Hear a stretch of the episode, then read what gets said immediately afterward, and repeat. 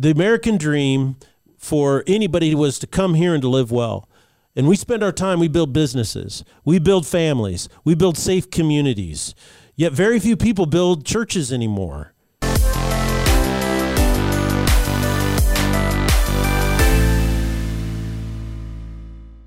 Ladies and gentlemen, welcome to the Salty Pastor Podcast, a podcast dedicated to helping you grow and learn in your faith. It's your faith, it's your responsibility to grow your faith, and no one can grow it for you. This Salty Pastor Podcast is designed to help you grow, and our goal is to help you know what you believe and why you believe it. This is why developing your critical thinking skills is necessary to a growing and mature faith. My name is Jesse Mayer. I am your host, and we cannot do the Salty Pastor podcast without the Salty Pastor himself, Dr. Douglas Peak. Welcome, everybody. Glad you're here today. We're just going to have a great discussion about some of the things that Peter has been uh, teaching us and showing us. And so I'm really excited about how it applies out. We're going to have to dig into some uh, pretty heady topics today, but I think it'll be good. Well, our Salty Pastor never runs away from heady topics. So yes, that is true. He is not intimidated. We are in our series Don't Freak Out, all about discovering how to survive stress, pressure, and even persecution. It's a study in First Peter, and First Peter was written as a letter to um, churches in Asia Minor by obviously the Apostle Peter, hence First Peter. Yeah. um, during uh, this time where Nero, the Roman emperor, was persecuting them, and and Asia Minor is modern day Turkey. So if you want some geography clues as to where they were um, located at, that's where it was at. But on uh, Tuesday, we talked about the latter half of chapter three and some of chapter four, and we did some Bible study on it. But today we're going to talk about application in the modern day. So, Pastor Doug, take us away. Well, I think uh, this persecution that was going on had a bigger impact on the church than people realize when they're reading this letter from First Peter. Uh, when you read the book of Acts and you go back and kind of dig into what happened 30 years after Christ rose from the dead, is that the church grew really fairly rapidly. I mean, we're, we're talking that the population of the planet 2,000 years ago was considerably less. Right. I mean, significantly less. I, I think I think we hit one billion people on the face of the planet sometime around the 15, 1600s, somewhere in there. So, So we were significantly below that. significantly below that. So you think Jesus' about that time. is that there's a lot of wide open spaces. Mm. And what's interesting about it is that in this persecution, the church uh, had been growing fairly rapidly. You see these 5,000 came to Christ in one day, 10,000 came to Christ in one day. You see these numbers, and then you see how it was predominantly uh, adopted by the lower classes, even the poor, slaves, women. But we also see towards the end of the book of Acts how it began to grow among the Roman elite as well. Okay. And therefore, when this persecution broke out, it affected everyone. And the way it really impacted, I believe, the church in the first century was it shattered the spirit of new community.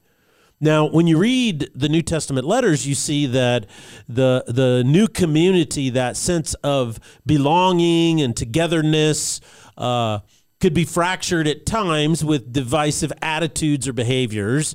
But this is the first time where the entire church was forced with an outside push that created a lot of division within the church, and predominantly through the process of the Neronian torture. What he would do is they rounded up people, they would torture them to confess to burning Rome and then give up the names of other Christians.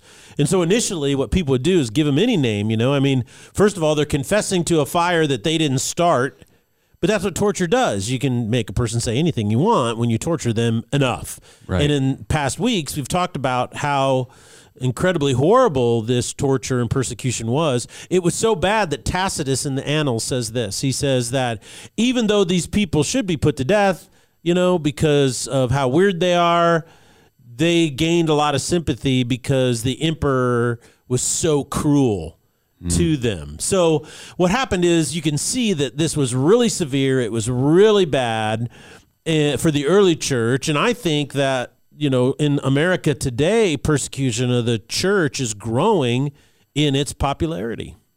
So I've noticed that my generation is less interested in church as a whole. Yes. Yes. Um, however, I haven't really heard a lot about the persecution of the church in America. We talk Mm-hmm. a lot on the Salty Pastor about how the people in China and Iraq are dealing with Yes. these different forms of persecution, but I haven't really seen anything like that or like what Peter and the the people of Asia Minor were going through with Nero. So, can you speak into that, Mm-hmm. Pastor? Yeah, well, you know, you bring up a really interesting trend because on the one hand, you have to be honest and say, well, the persecution in America is nothing like the persecution in Islamic countries right now. Right. You know, it's nothing like I just read a case yesterday about how um, a uh, in Pakistan a man took a a ten year old girl and he she was a Christian and he took her and then forcibly married her, you know, and then took her before the court and said that she had willingly of her own free will converted to Islam and so she was going to pay the father $62 for this girl and the Pakistan court ruled in the Muslims' favor. So you see this kind of type of persecution. There's uh, in Nigeria right now. There's a tremendous amount of persecution going on where these Islamic northern herdsmen are coming down and just you know finding anybody who's a Christian and killing them. And so this is really quite common in America. Is that happening? No, it's not. But I do think that you bring up a really interesting question, and that is each generation since the 60s has become less interested in church or Christianity. When you study the history of America, what you see is three or four great revivals, they called them.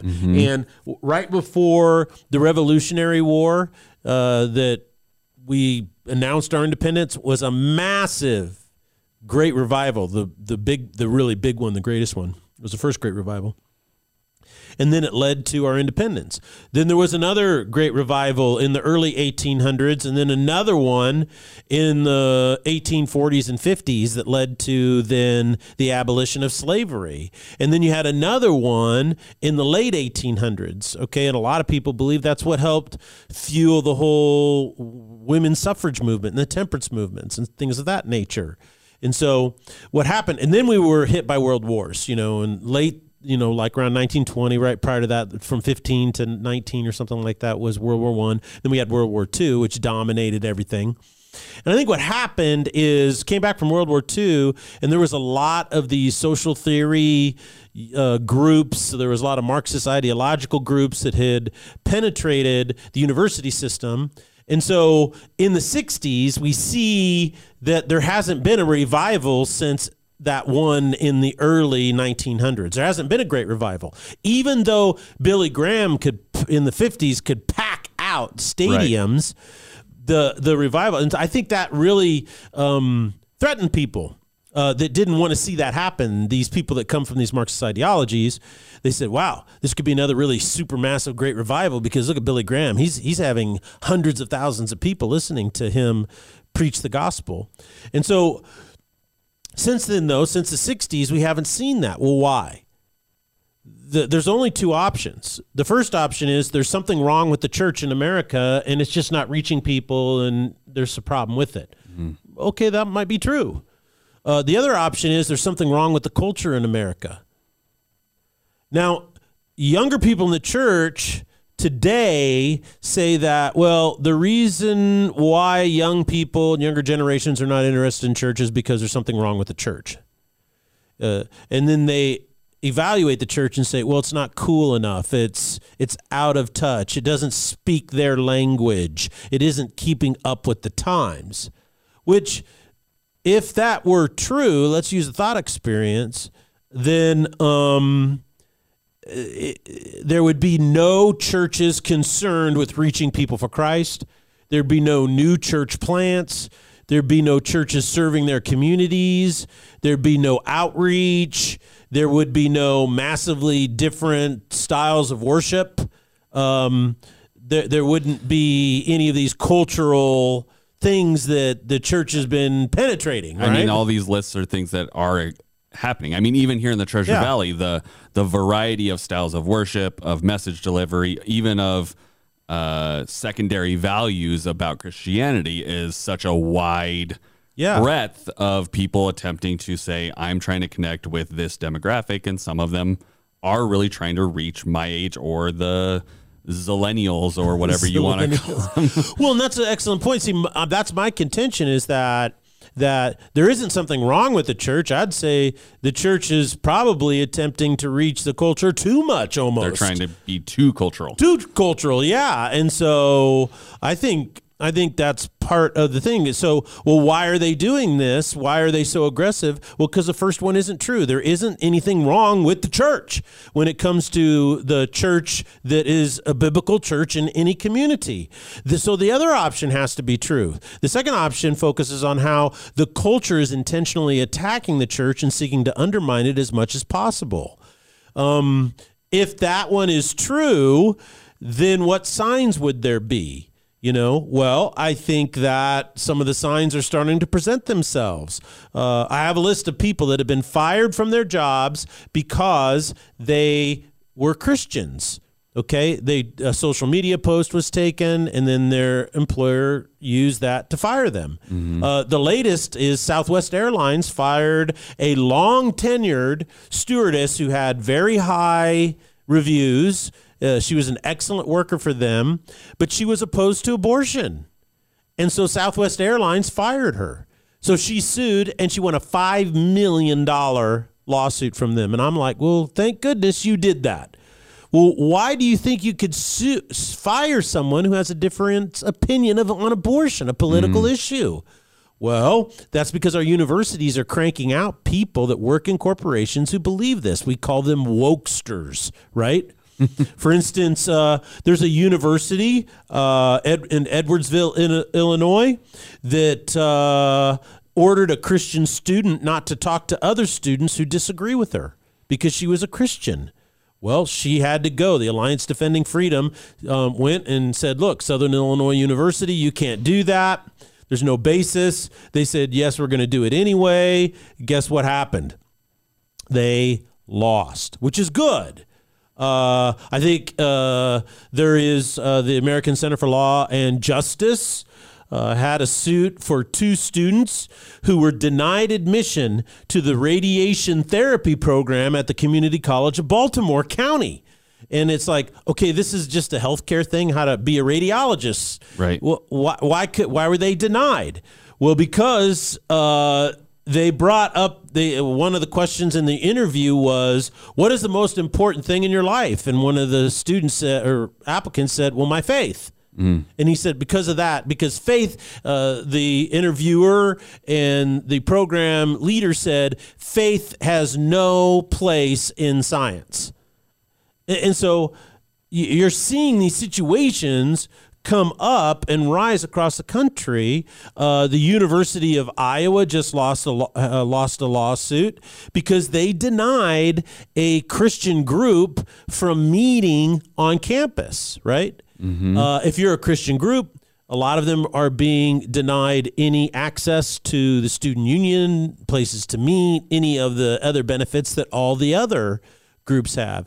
The basis for the denial of that Christian group at the University of Iowa was you had to be a Christian in order to be an elected leader of the group.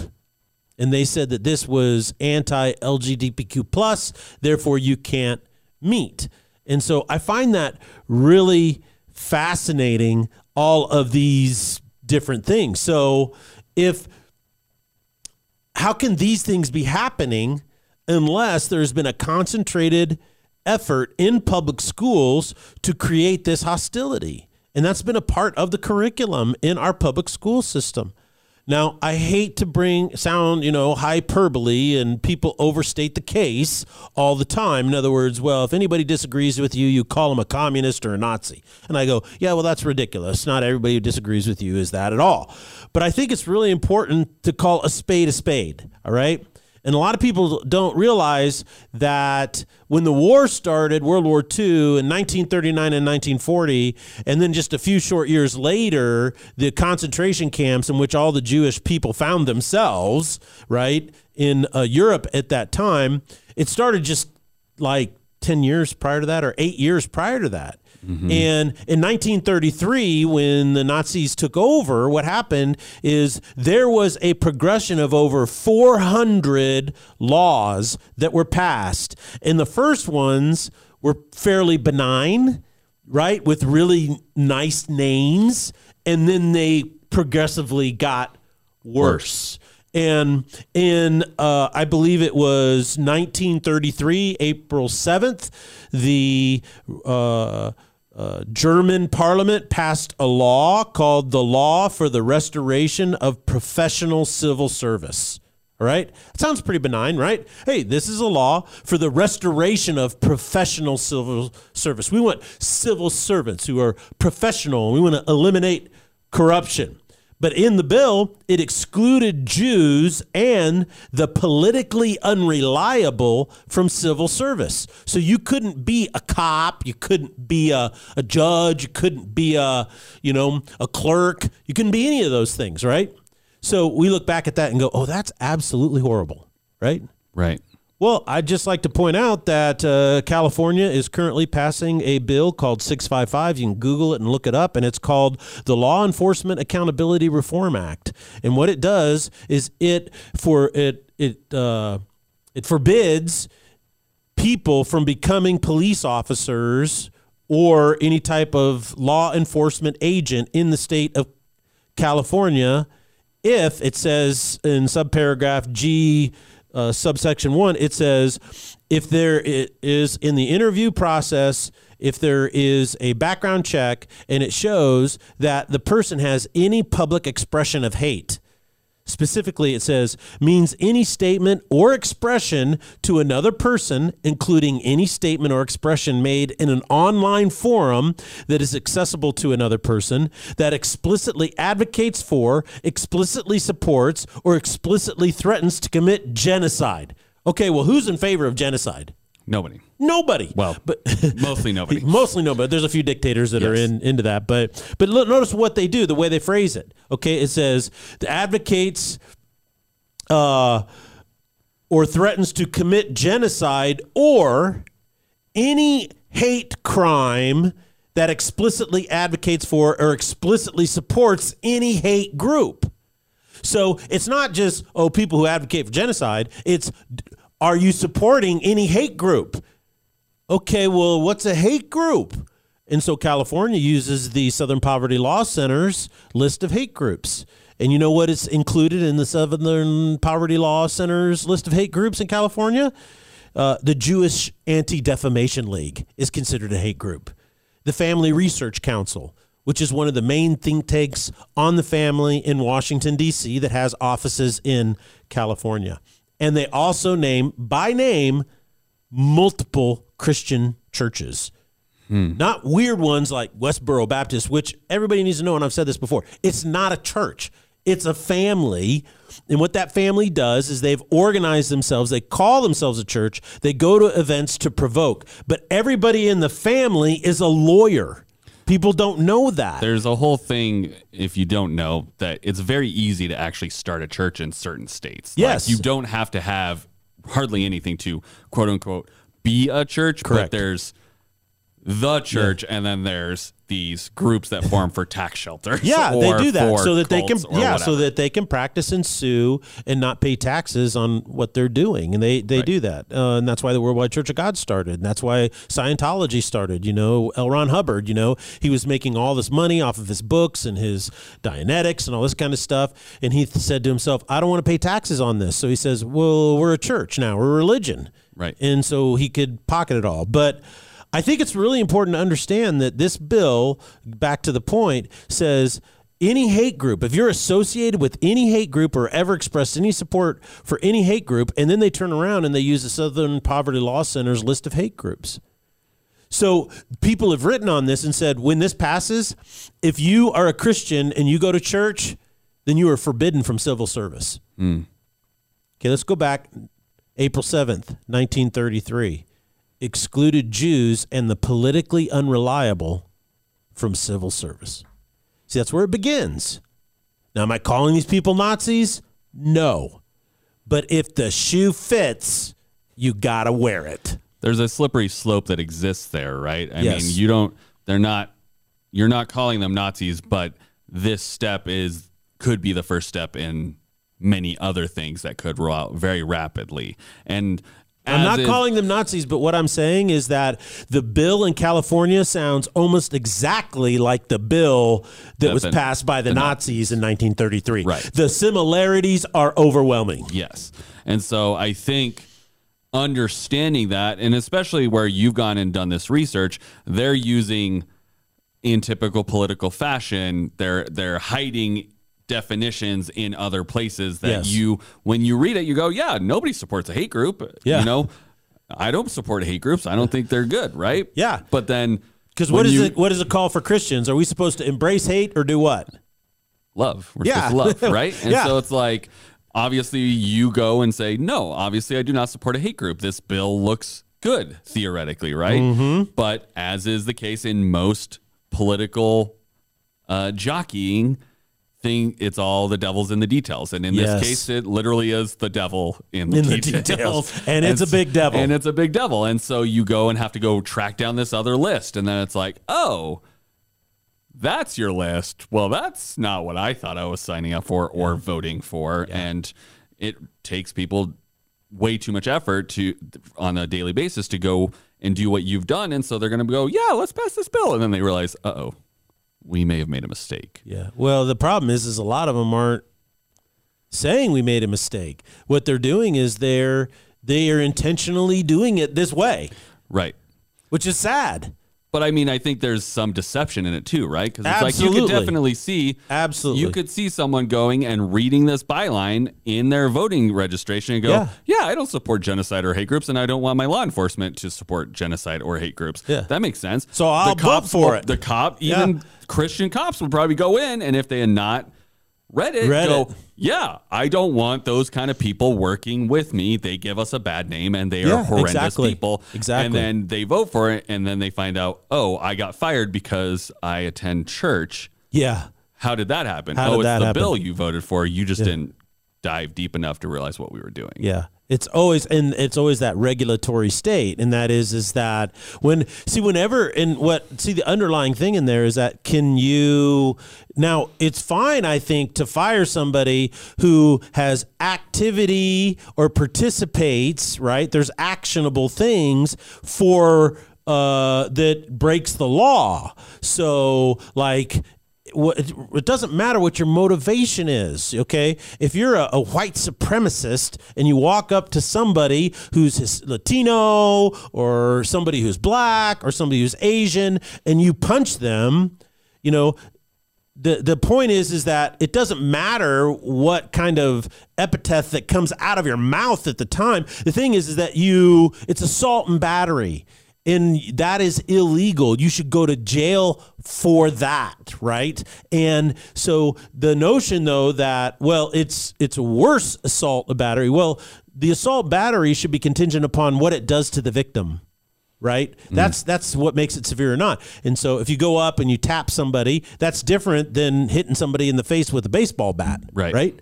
And so there should be severity of levels there. That but what's happened is we've shifted away now to where well, if you even express support for a church or you attend a church that we consider a hate group, well, why do you consider them a hate group? Well, because they don't support same-sex marriage. So Right. that church, that Christian church, is a hate group, and you're a member of that church. You cannot be a police officer in California. right So that is, yeah. So it's really, you know, some people say, well, it's the beginning of the slippery slope. I would say when you read this text of the bill, it's very close to the one in 1933, and so I think we're already on the slope. we're on the slope we're already slipping is what Yes. you're saying Yes. okay well we only have a few minutes left what else did you want to chat about today Pastor Well, I Doug, think that you know it brings us to Peter's instruction to the church. What do we do when we're treated this way? Scream really loud on the internet is that, Scream is that what we do pastor. Well, no, I think we, we kind of mentioned this a little bit, and that is is that some people read Peter's uh, statements here in the, uh, particularly chapter two, and then going to servants and slaves, wives, husbands, everybody else. That what he's saying is that well, you're to be a pacifist in the face of injustice. For instance, if if you're an employee and you're a Christian and you get fired because you uh, support on your Facebook page that you're opposed to abortion, right? So Southwest Airlines fires you. Some people say, well, you should be a pacifist. And a pacifist says, I don't respond, I don't do anything, I just go find something different to do, right? Some people say that uh, if you face an injustice, uh, uh, let's say a woman is married, you know, a wife is married and she suffers an injustice from her husband, you know, he physically abuses her. Some people have the a pacifistic notion, and that is, well, you're just supposed to bear under that suffering husbands, you know, have had women make false accusations against them and lie about them in court to uh, try to influence the outcome of the divorce or to remove the man from any influence in his children to, to punish the man. Uh, we've seen a tremendous rise in women making false claims against men on college campuses in workplaces. And so, according to the, the pacifistic ideology, a man isn't supposed to do anything in that case, right? He just has to be a martyr. If someone uh, at university says you can't meet because you're a Christian group, or I mean, the list just goes on and on and on. And so, what do we do? Are we to be pacifists? And I think Peter is suggesting something different. Peter is saying, when you suffer an injustice, okay, don't get discouraged. Don't feel that God has abandoned you because Christ has followed the same path, okay? So arm yourself with the attitude of Jesus. And then, number two, you need to submit to proper authority. Now, if you're in China and they come in and they falsely accuse you as a Chi- and you're a Chinese, oh, you're a Christian, and so you're doing things subversive to the state. Therefore, what we're going to do is we're going to throw you in prison. Well, what what do you have to do? Well, if you can't escape, you're going to prison, right? They put you in chains and they put you in prison.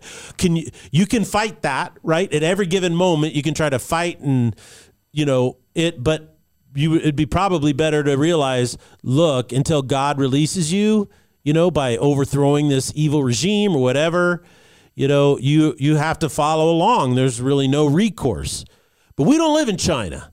We live in America. And in America, there is recourse in every given situation. There is a good that you can pursue. There is a good way to do it, a right way to do it, and you should do it. Avoid running to evil, to saying deceitful things, to manipulate the outcome. Let God, you stand up for righteousness and you let God work it out, but use the full extent of the authority. Because as I said before, is that the authority that we have in America is not individuals. It's not groups of people who form, you know, legislatures or whatever and try to take your rights away whenever they want. The Constitution of the United States is our authority. Don't ever forget that. And in it, it specifically states your rights. So, under the Constitution, you should always exercise to the fullest extent of the law, your fullest extent of possibility, your right not only to defend yourself, but not allow other groups of people to take your rights away. And so, I think that is really important. If we allow laws like the 655 in California to be enacted, then we're not submitting to the real authority, the Constitution. And I would contend that we are not acting justly as Christians when we allow legislation like this to pass without standing against it. So, I mean, I think my generation as a whole never thinks about it this way. We kind of think about the turn the other cheek ideology yes. from Jesus of just being really passive and we're just supposed to bear it. Or the other option is most people in my generation are millennials. We just get on Facebook or whatever social media platform and complain about it, and that's about as far as it goes, right? That's, yeah, that's our two options, and there's no real in between for most people. So, yeah. Um, in our last few minutes, anything else you want to share with us? Well, I think that you know your generation has to realize, and this is what's so sad to me, is that they're not meant to be this way, and that's one of the reasons why they're so unhappy, so disconnected, is that they were intentionally uh, molded and shaped to act this way. Since the early 70s, the intention of the public education system was to adopt curriculums that increase student sympathies towards more passive social controls. And one of the reasons why is because the emphasis of the teachers' unions. A lot of people are not aware, but the teachers' unions have a massive influence over the curriculums that are adopted. Okay. And why? Well, because you want these young people to grow up and be sympathetic to the teachers' unions. You want them in positions going to colleges and getting p- political positions because these people vote on the contracts and the amount of money that the teachers' unions control. The amount of money during the COVID uh, pandemic that went to teachers' unions is off the charts and they it hasn't even been spent. I think 6% of COVID relief funds that have gone to the unions have been spent. So they're just sitting on this money and then last week they made an announcement they're going to spend over 50 million dollars on political campaigns in the midterms. So Probably like- with COVID money. yeah, I'm like, uh, boy, that's some creative accounting to be able to do that. I I would think, I- and so I think in the end, what I would say is that you see this pattern happening. Uh, let's go back to California. There's a chart. I can't I can't show it to you, uh, but basically in the early '90s. Uh, go, late 80s, around 90, only 20% of eighth graders were wanting to go into al- algebraic math, which is really important for STEMs, right? Well, they in- instituted this program, and guess what? In 2013, they had a fourfold increase. It got up as high as 67%. Can you imagine that? That was 10 years ago. 67% of eighth graders were going into algebra. Wow, that's awesome. You know, learning STEMs. But then what happened is they implemented Common Core, and it's now down to 20%. Hmm. So it's fallen all the way back down. This is because you have a centralized control over school curriculums. They're bypassing what? Local school boards and these types of things. One hallmark of the data is the increasing hostility in the curriculums towards Christianity. I mean, it's just unmistakable. I would contend that the reason young people are not interested in church is because their society has taught them not to be. So, final thoughts. What can we do in our current environment? Well, we I don't think we should be victims and I don't think we should be pacifists. I think what we can do is we need to pour ourselves into building church. You know, the the American Real dream, church, the real the, church. not the, Not the weird ones we're talking about. yeah, I mean the church with the big C. Yes. you know, here's the bottom line. The American dream for anybody was to come here and to live well. And we spend our time, we build businesses, we build families, we build safe communities. Yet very few people build churches anymore. There is a direct cause between declining churches and increasing social ills. There's a direct causal link. Today, the political climate is against churches.